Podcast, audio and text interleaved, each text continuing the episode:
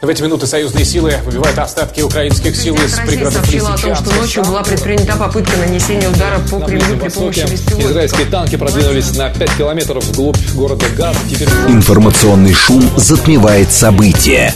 Времени разбираться нет. Мнения и факты перемешаны. Но не у них. Умные парни выходят в прямой эфир, чтобы многое нам объяснить. Интервью о самом важном с самыми опытными. Программа предназначена для слушателей старше 16 лет. Умные парни. 15.07 столица радиостанция «Говорит Москва». У микрофона Евгения Волгина. Всем добрый день. Программа «Умные парни». Олег Буклемишев, наш умный парень, директор Центра исследований экономической политики, экономфак МГУ. Олег Витальевич, здрасте. Здравствуйте.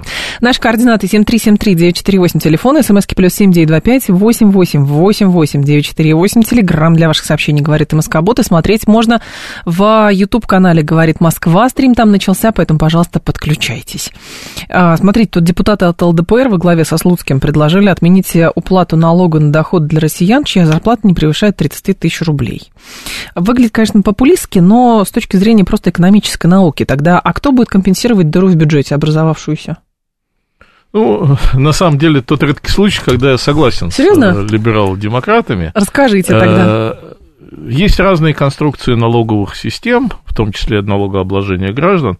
Э, Эта мера, она постоянно предлагается. Глупо снимать э, вот ту небольшую процентовку с доходов людей, которые находятся вот на самом крайнем конце вот этого спектра бедности.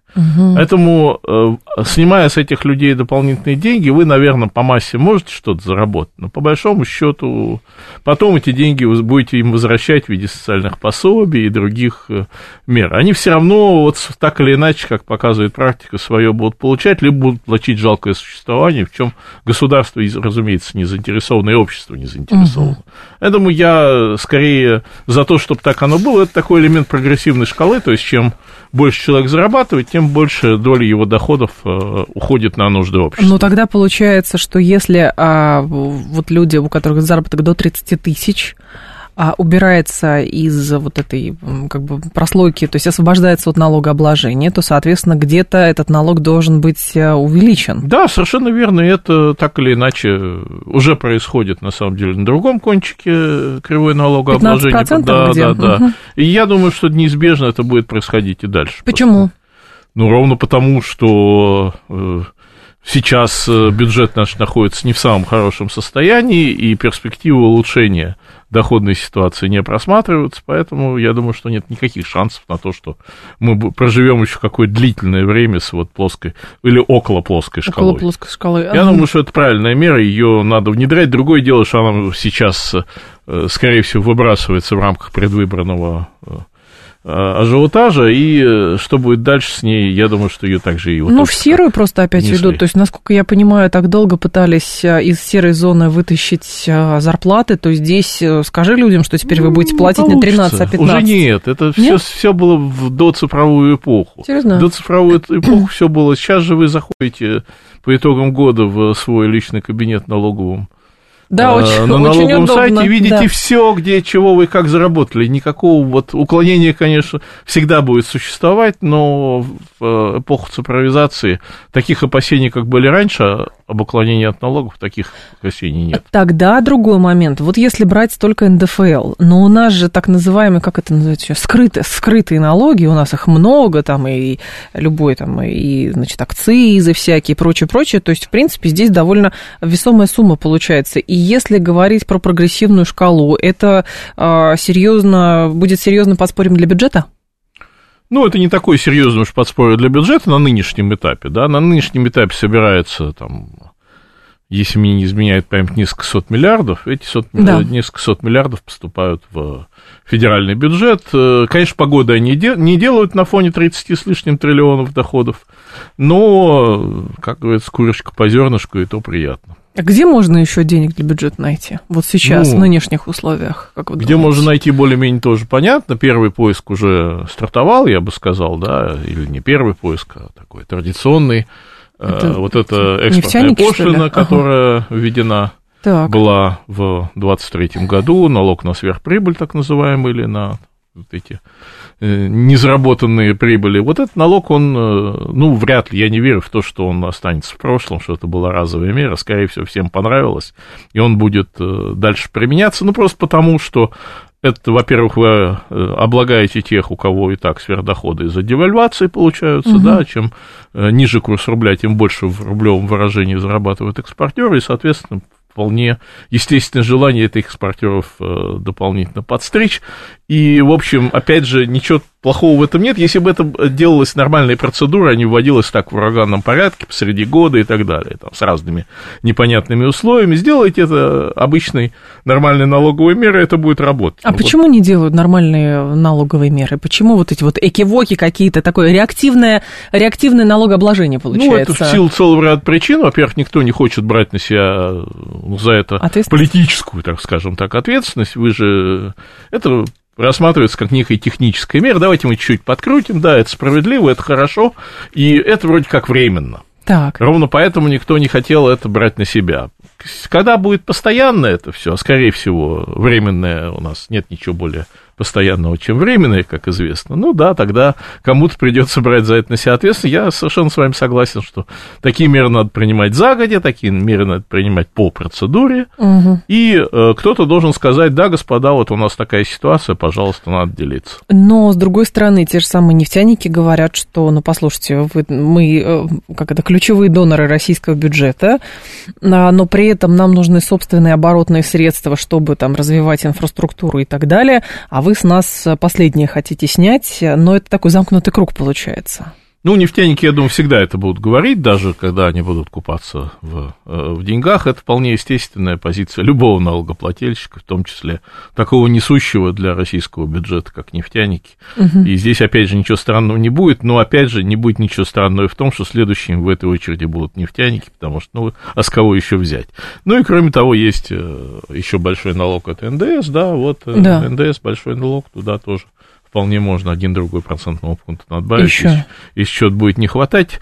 Ну, вы же сами сказали, что это незаметные налоги, да, всякие ну, косвенные ну, налоги, они, вы, вы их на кармане не замечаете, это так вот чуть-чуть где-то в ценах отразится, да, и то, что вы платите больше в бюджет, ну, незаметно.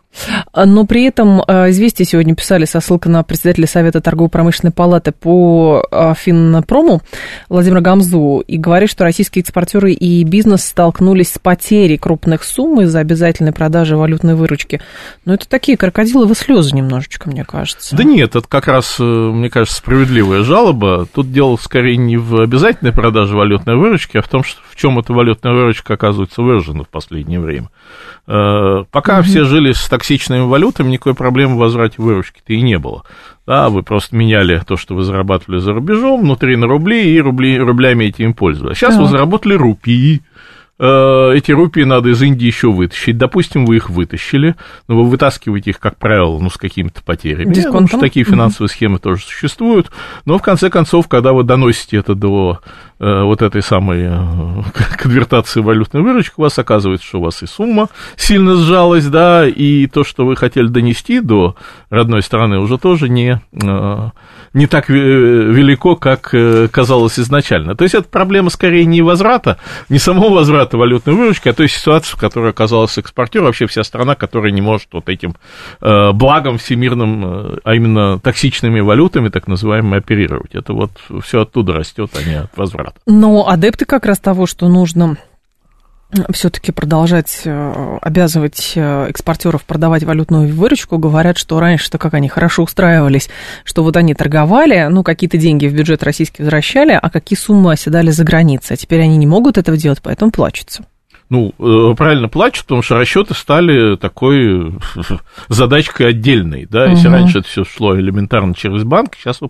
попробуйте провести платеж, вот только новости последних дней, Турция, Эмираты, Китай, Китай да, и да, все да. это, Давят разумеется, не сказывается позитивно на перспективах бизнеса, на том, какие прибыли они зарабатывают, ну и, естественно, на конвертации валютной выручки, это все э, удары дополнительные по рентабельности бизнеса давят они, то есть, получается, их. Ну, если турки, арабы и китайцы отказываются, значит, э, вторичные санкции работают? Да, это, это работают, судя по всему, вторичные санкции. Это указ, по-моему, конца прошлого года Американские. президента Да. Байдена, да, и э, это не было сомнений, что рано или поздно этот указ начнет реализовываться. Другое дело, что бизнес гибкий, он ищет новые пути.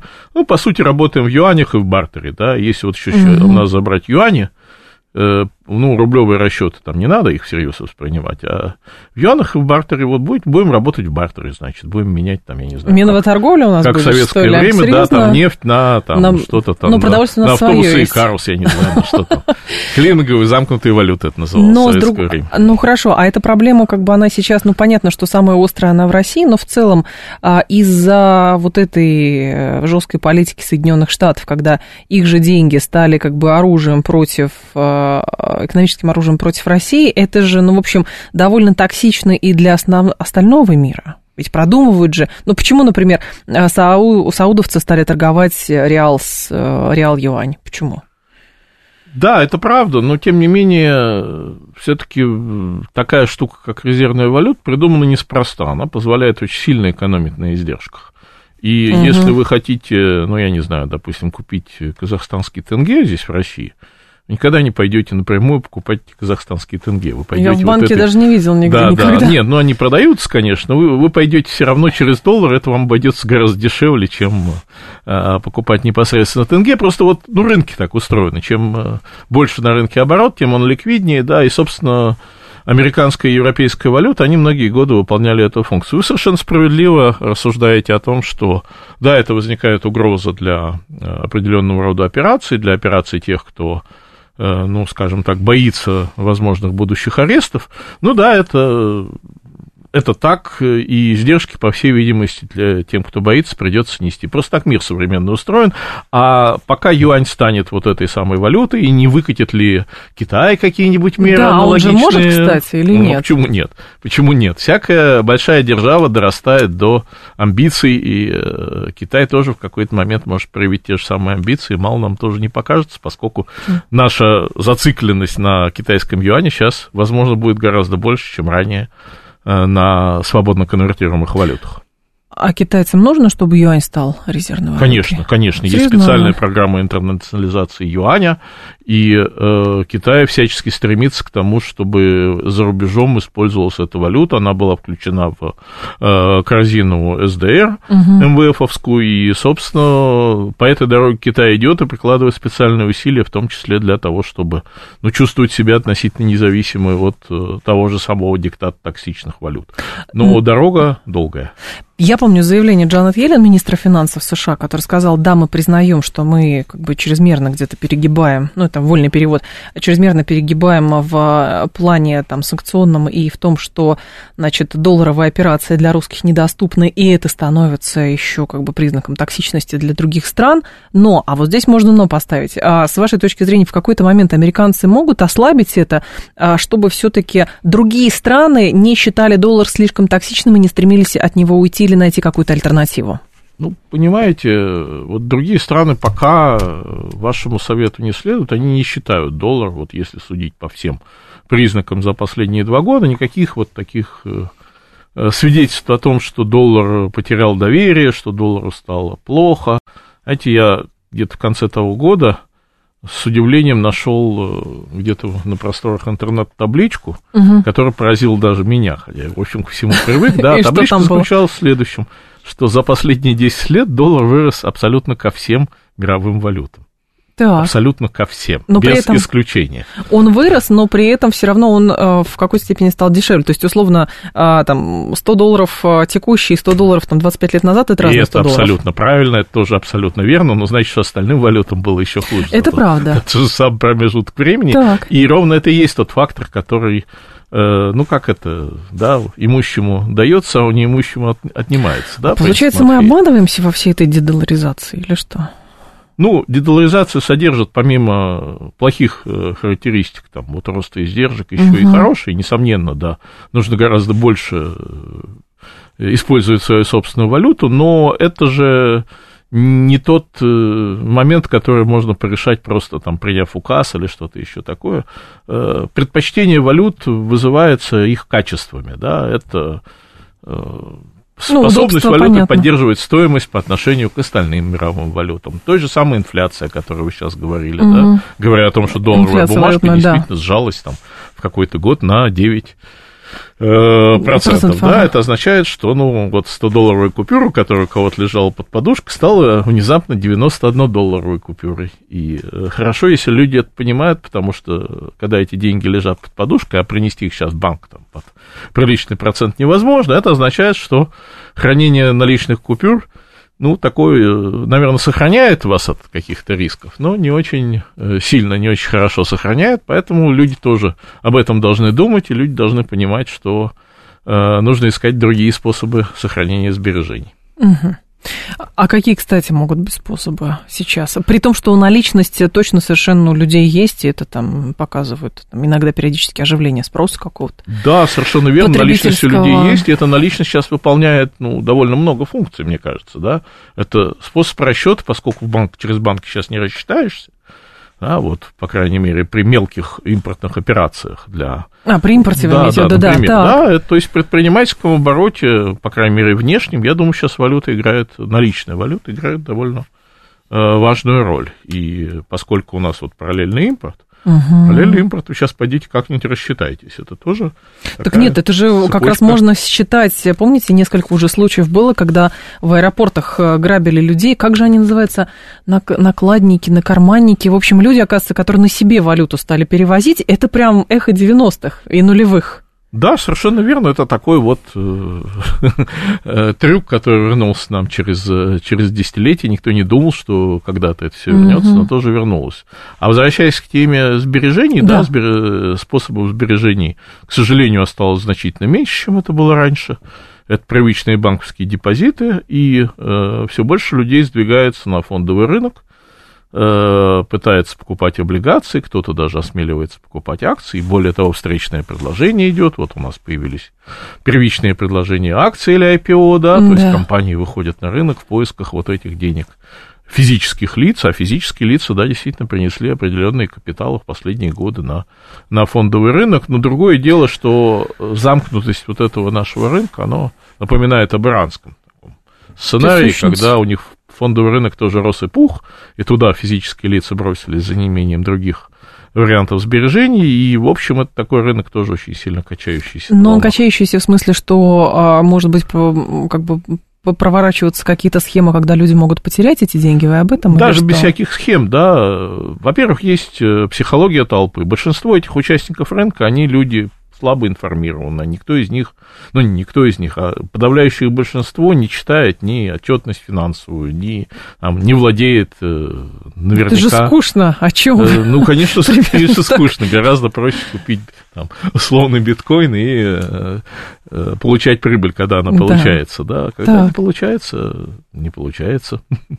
У российских акций хорошее качество, зря вы так говорит Юрий, Не, наш я слушатель. ничего не говорю, у российских э, акций есть замечательные качества, есть хорошие компании-эмитенты. Другое дело, что вот опять же, вот это наводнение, когда деньги текут, куда им деваться больше некуда, когда с рынка ушли такие вот Мгм. профессиональные, осознанные, в том числе иностранные, кстати, инвесторы, а вот Да. э, господствует, э, ну, по большому счету, непрофессиональный массовый игрок, который вот э, которого легче вывести из равновесия, его там проще заставить продавать, потому что все побежали продавать и так далее. Это вот, э, То есть стари- манипуляция старинная- рынком может Да, быть да. более искусной, Дело да? даже не в манипуляциях, дело вот, что этот рынок сам по себе будет качаться значительно сильнее, и оно понятно. А Как оценивать, с вашей точки зрения, уровень зарплатных ожиданий? Периодически социологи выкатывают э, такие исследования, что там, например, в промышленности острой а, как раз ну, такие высокие зарплатные ожидания, люди хотят больше, потому что напрямую связано с заработной платой удовлетворенность собственным трудом. Но вот были данные здесь по поводу, по итогам прошлого года, реальные зарплаты выросли на 7,6%, номинальные на 13,8%, но ничего подобного прошлогоднему росту заработной платы правительство больше не планирует. Значит, все сценарии Минэконома на будущие годы предполагается существенное замедление роста доходов и заработных плат. То есть мы имеем какую-то странную историю. У нас, с одной стороны, минимальная безработица, то есть есть острая потребность в рабочих руках. С другой стороны, видимо, а, ни бюджетный сектор, ни частный сектор не стремятся прям вот удовлетворять зарплатные ожидания сотрудников, которые занимают эти работ- рабочие места. Ну, это скорее более сложная такая конструкция, ведь э, с чего зарплата идет? Зарплата идет из выручки, которую предприятие зарабатывает в ходе продажи своей продукции, товаров и услуг. Ну, если оно не датируется там из бюджета, конечно. Ну, даже если оно датируется из бюджета, все равно не, это ну, выручка... школа какая-нибудь, ну, там какая равно, выручка? Хорошо, школы, все равно больницы. это бюджетные деньги, которые да. собираются с налогов тех, кто вот эту продукцию производит. Это все да. равно мы рано или поздно вернемся к людям, которые что-то производят и продают на рынке угу. не, не субсидируемом варианте. Да, и естественно, что чем э, продуктивнее труд, чем продуктивнее работа вот этих организ... предприятий и организаций, тем больше это выручка, и тем на меньшее количество народа, да, если у вас мало людей э, делает много, да, производит много продукции, да. это означает, что у вас должны э, быть высокие зарплаты. Но, к сожалению, продуктивность не столь высока, и наращивать ее особых стимулов нет, поскольку, ну, как сказать, да, вот ну, работают много хорошо. людей, получают да. мало каждый. И заменять этих людей станками, цифрой, чем-то еще, ну, смысла никакого не имеет. Пускай эти люди там живут, они к тому же где-то даже запрещают, как говорится, у нас увольнять вот этот лишний персонал. Поэтому работает много людей, избыточная занятость во многих сферах до сих пор сохранялась. Давайте вот мы поставим точку. Избыточная занятость это что такое? Избыточная занятость, когда вы вместо вы поддерживаете людей, вы удерживаете их на работе в силу целого ряда причин. Одна из этих причин, что вы, уволив кого-то, кто вам сегодня не нужен, завтра его не найдете на рынке. Вот сегодня тяжелая ситуация, угу. сегодня плохо, продукция не продается вы увольняете работников, поскольку, ну, вот их просто нечем занять, и означает, что вот сейчас военно-промышленный комплекс этих людей с удовольствием к себе нанимает. Берет. Так. У меня есть мои знакомые предприниматели, которые уволили кого-то там пару лет назад, и все. Найти а людей, эти люди они, в принципе, не могут, работать, они уже работают в каких-то других местах, и вы попробуйте их сыщить. Но видите, у, ВПК, с учетом того, что, да, там, там серьезный рост по, по производству, все равно решили в этом комплексе, а, в том числе и людей завлекать и деньгами, особенно если ты высококвалифицированный специалист. Да, это То правда. есть это, в принципе, работает. Это, в принципе, работает, и более того, это смещает зарплатные ожидания по всей экономике. Это изменяет качественный рынок труда. То есть если люди смотрят на то, что в ВПК ВПК зарплаты растут, значит, они ожидают, что в смежных отраслях, как минимум, и даже спускаясь ниже, все равно заработные платы должны расти. Совершенно верно, абсолютно правильная логика. Люди так и думают, что они могут даже куда-то переехать, пойти работать на предприятие, которое сейчас производит активный наем персонала, да. ну, либо оставаться на том же месте и требовать себе, говорить, а то я вот уйду. Вот у меня есть такой вариант. Он говорит, и... ну уходи, очередь вон. Очереди нет. В том-то и дело, что вот очереди сейчас на рынке не стоит. Это касается как белых, так, как синих, так и белых воротничков. Угу. Особенно квалифицированного персонала, который сегодня очень сложно заменить.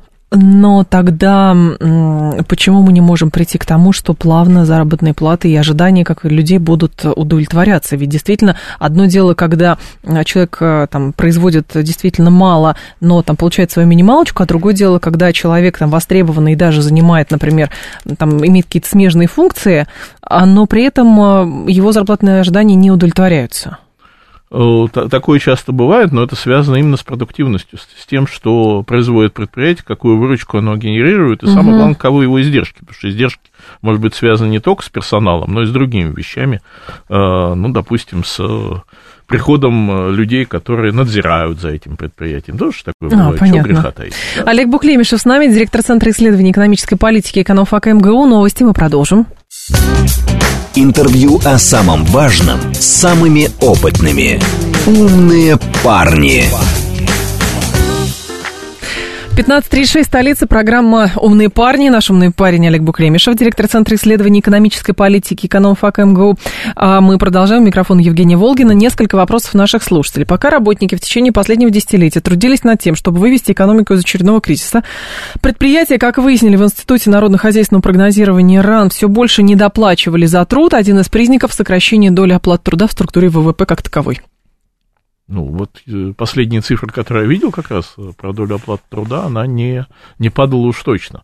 А, что на прибыль не приходилась больше, большая доля ВВП, как раз зарплата по-прежнему э, составляла значительное большинство этой э, доли доходов, производимых в российской экономике, и более угу. того, она, ну, насколько я помню последнюю статистику, которую я видел, она не снижалась, это уж совершенно точно, у нас не было перекоса в сторону прибыли, и сейчас, я думаю, тем более возникнуть не должно, просто потому, что э, людей меньше, угу. и труд имеет над капиталом сегодня вот это странное преимущество, да, как непривычно это может прозвучать, да, что оказалось, что труд дефицитен, и капитал, э, в том числе и государство, вынужден идти навстречу и повышать зарплату там, где вчера такой необходимости еще, наверное, не было.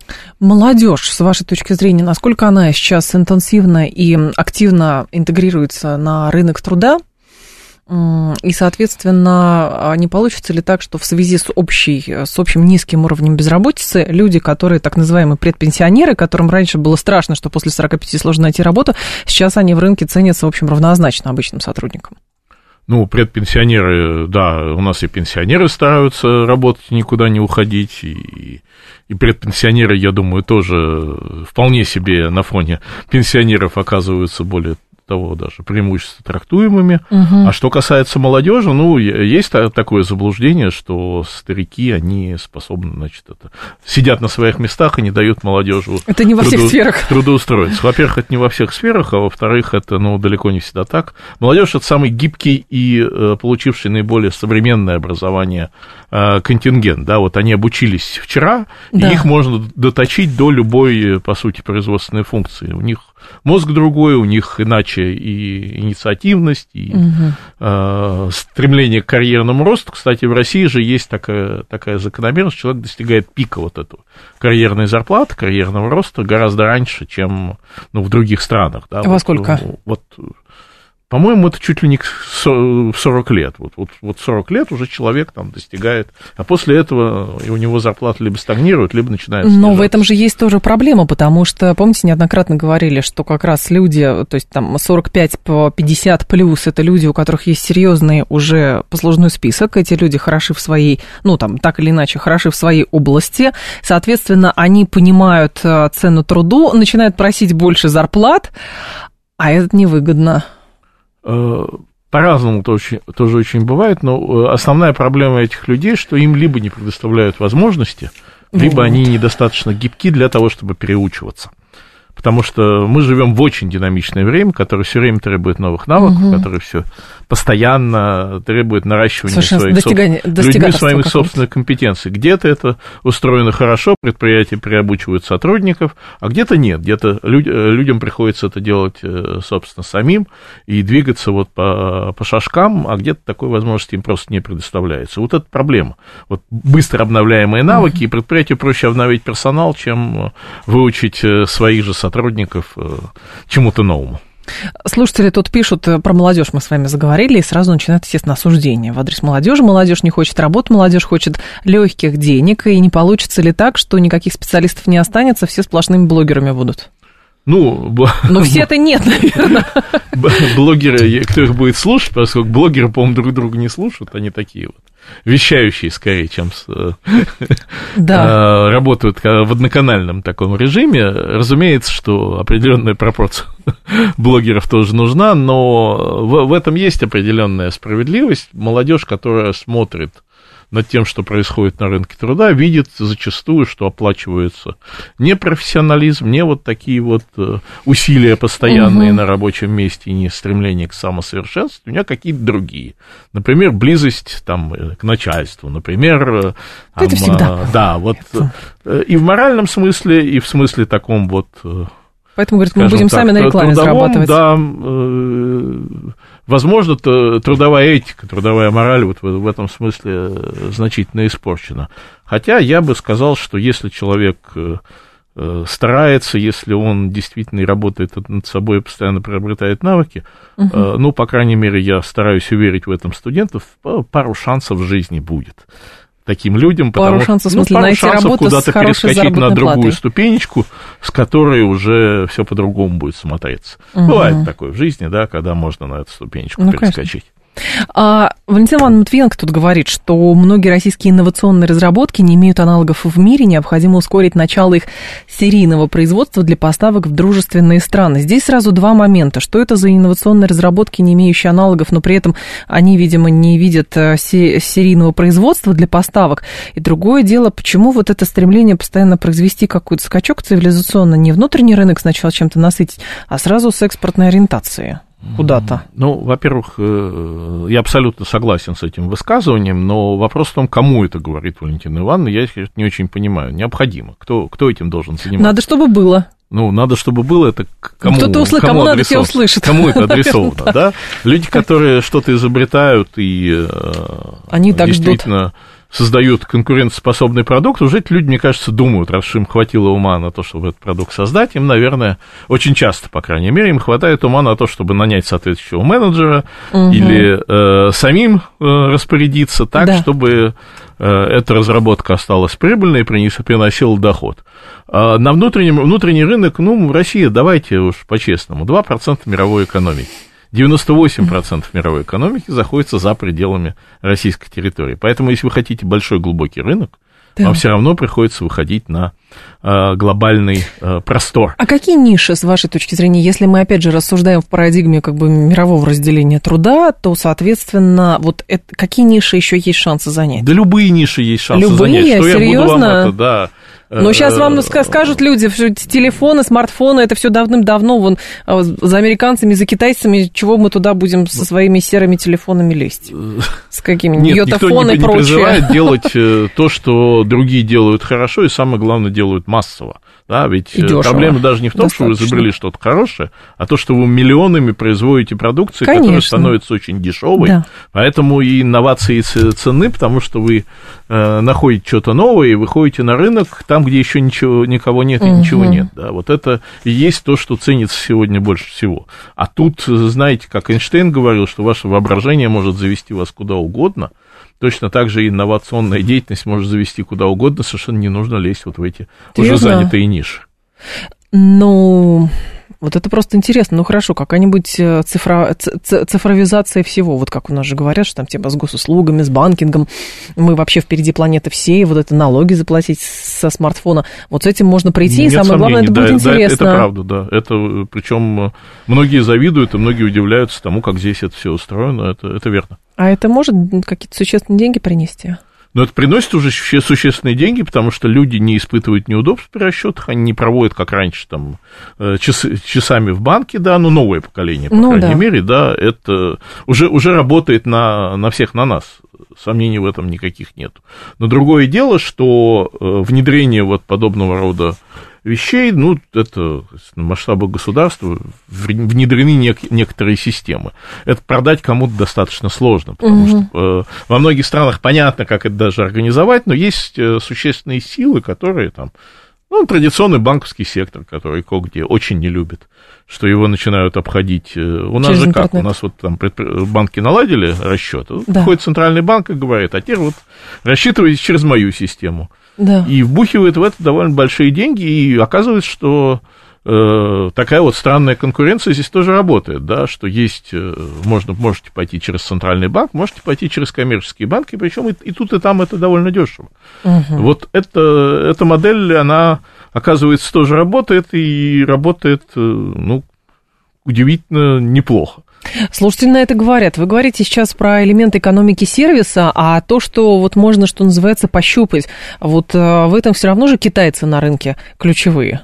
Ну, почему китайцы? Видимо. Далеко не везде китайцы ключевые, и э, у нас есть тоже сектора рынка, в котором э, наши предприятия вполне конкурентоспособны на мировом рынке. Оружие, причем... например. Ну, вот про оружие я бы как раз не сказал, потому что это такой отдельный и довольно специфичный Рынок, э, да. сегмент э, мирового рынка, где ну, сложно считать себестоимость, где угу. рассчитываются часто неживыми деньгами и много чего другое. Происходит это скорее политический, чем экономический рынок, и сложно сказать, на самом деле, приносит ли он реальную коммерческую выгоду тем, кто участвуют? Ну, прежде всего, производителям самим, потому что посредникам, как правило, все приносит. Ну, конечно. Так, а какие еще тогда сферы? Вот где вот что-то можно осязаемое?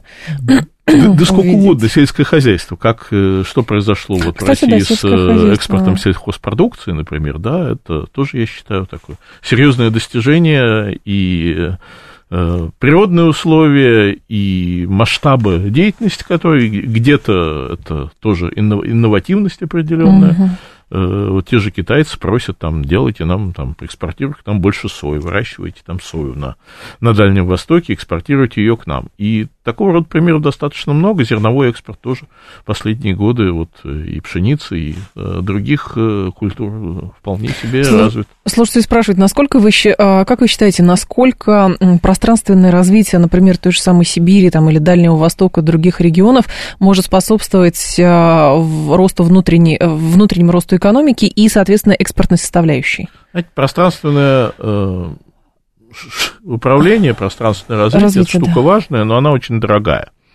Вам для того, чтобы э, что-то осваивать, да. нужно тянуть коммуникации, нужно да. тащить людей. А как еще? Да, это раньше вот, вот э, как вот брали и переселяли народами целыми, да, или везли людей в А сейчас деньгами, да? ипотека льготной. А сейчас деньгами, вот пойдите, э, людей высадите на голое место и заставьте их там работать. Не, вахтовое как... освоение, почему нет? Вахтовое освоение вполне может быть, но у нас достаточно мест, которых, которых нужно людей доставать и оставлять там вахту вместо того, чтобы люди там жили и работали. Вот я думаю, что только на этом можно повысить эффективность, э, в том числе, потому что в каких-то случаях освоение пространства должно заключаться в вот таком выводе оттуда людей, потому что там жить некомфортно, и, да. и перехода от постоянного места жительства к вахте. Вот. То есть, условно, нельзя рассматривать вариант развития вот малонаселенных там регионов, например, Сибири и Дальнего Востока по а, как бы аналогии с а, Крайним Севером, когда там завозят людей на два месяца, но там где-то есть какие-то общежития, небольшие городки, а потом они возвращаются к себе там услов... где условный сегодня, Краснодарский край. Где сегодня производится основной продукт, да, будь то услуги или У товар, нас... он производится в э,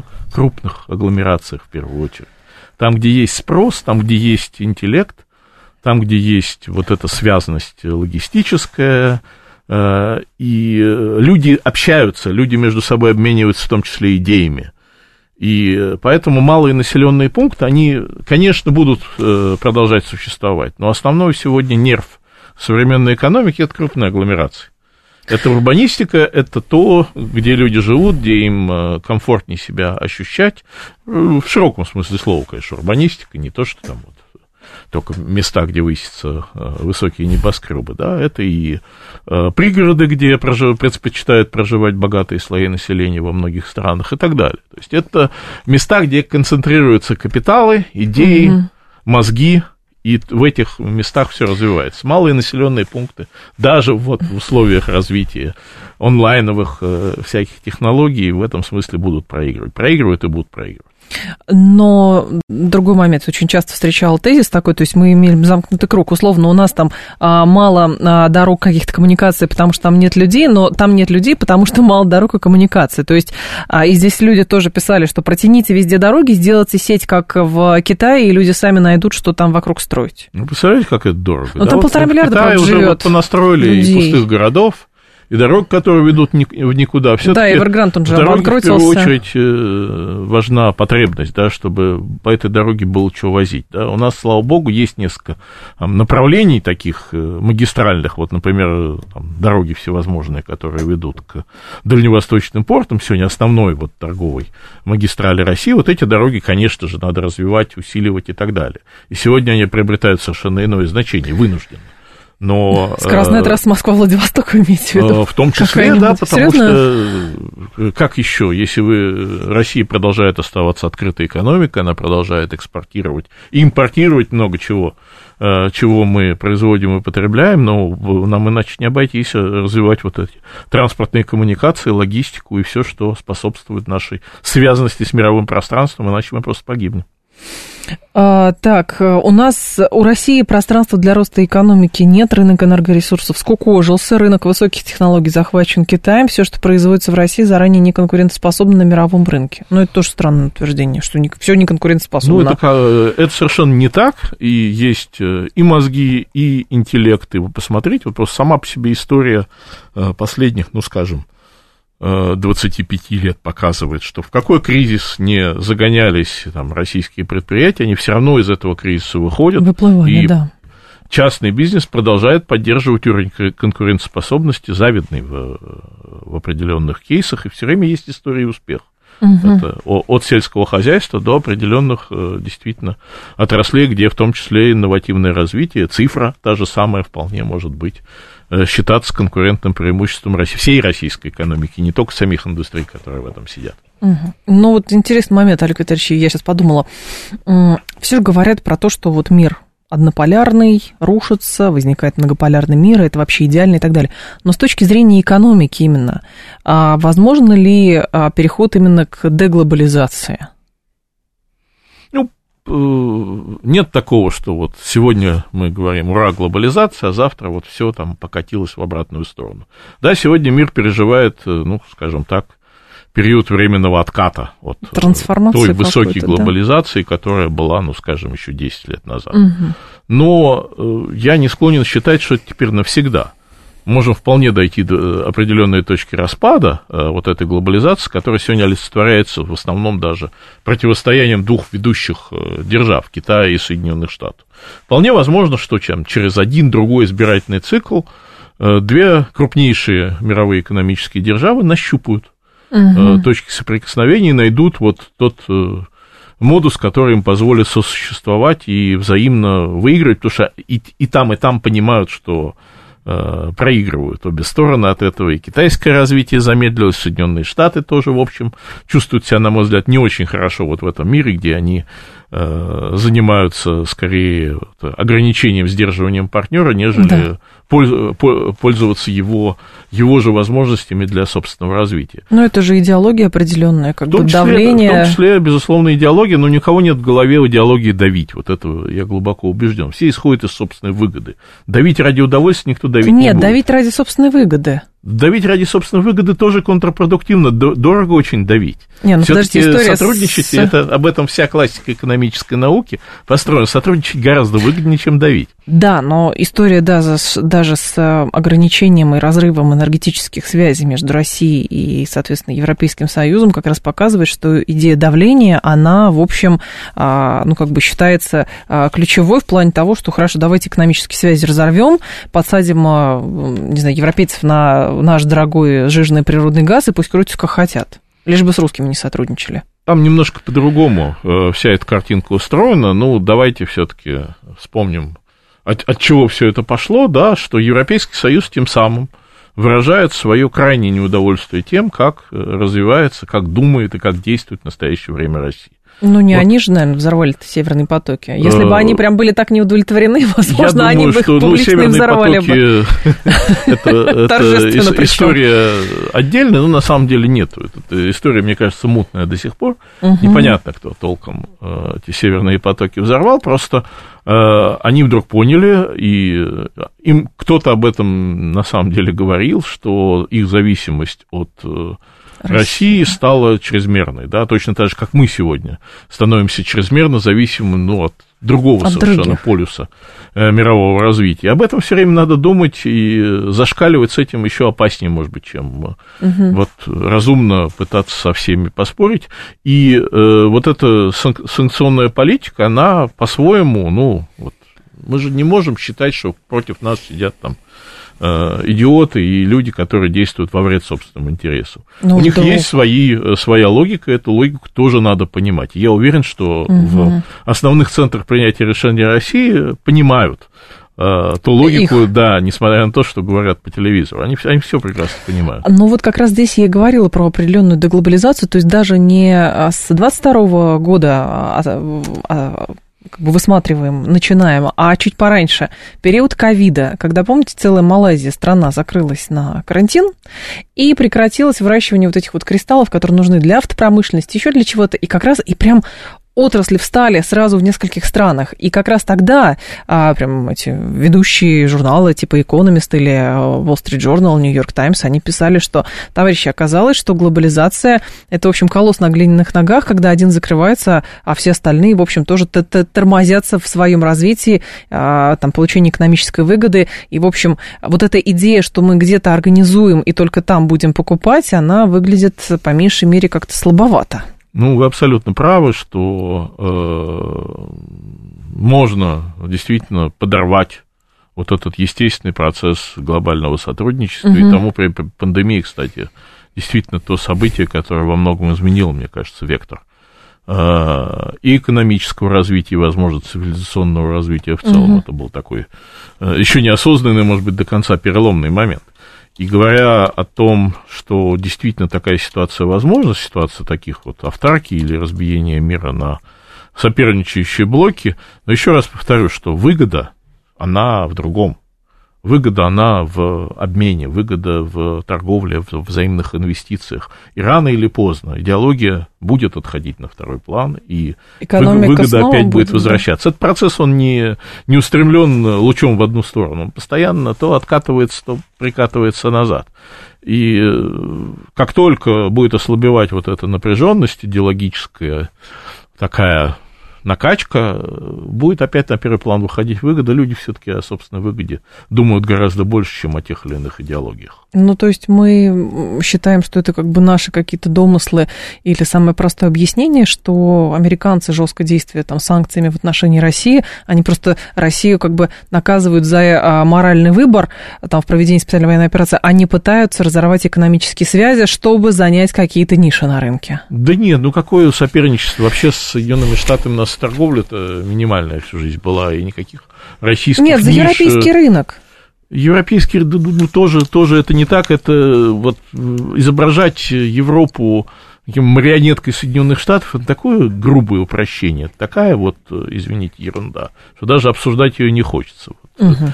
Что целый континент пляшет под дудку заокеанского дядюшки, но это что-то из серии, знаете, журналов «Крокодил» времен даже не моего детства, а до моего детства совсем давно. А про американцев, прям последний вопрос, у нас минута остается. Слушатель говорит, с вашей точки зрения, если американцы не смогут дальше обслуживать свой госдолг, могут ли они физический доллар обнулить и сказать, что отныне будет только цифровой? Ну, я еще раз возвращаюсь к э, той мысли, которую я уже да. высказал. За последние 10 лет американский доллар – это единственная валюта, которая вот обогнала все остальные. Но это не на текущий, а на полгода, на, постоянно на полгода назад, но я уверен, что в корне ничего не изменилось. Это по-прежнему главная мировая валюта, которая подпирается мощью ведущей мировой экономики, хотим мы того или нет. И давайте к этому относиться, ну, в первую очередь, реалистично. Там, любим мы э, Американцев или не, любим. любим. Олег Буклемишев был с нами, директор Центра исследований экономической политики и экономического факультета МГУ. Олег Витальевич, спасибо, ждем вас снова. Спасибо. Далее информационный выпуск, потом Юрий Буткин. Я с вами прощаюсь до завтра. Всем приятного вечера. Завтра в 10.03 а, в «Револьвере» встретимся.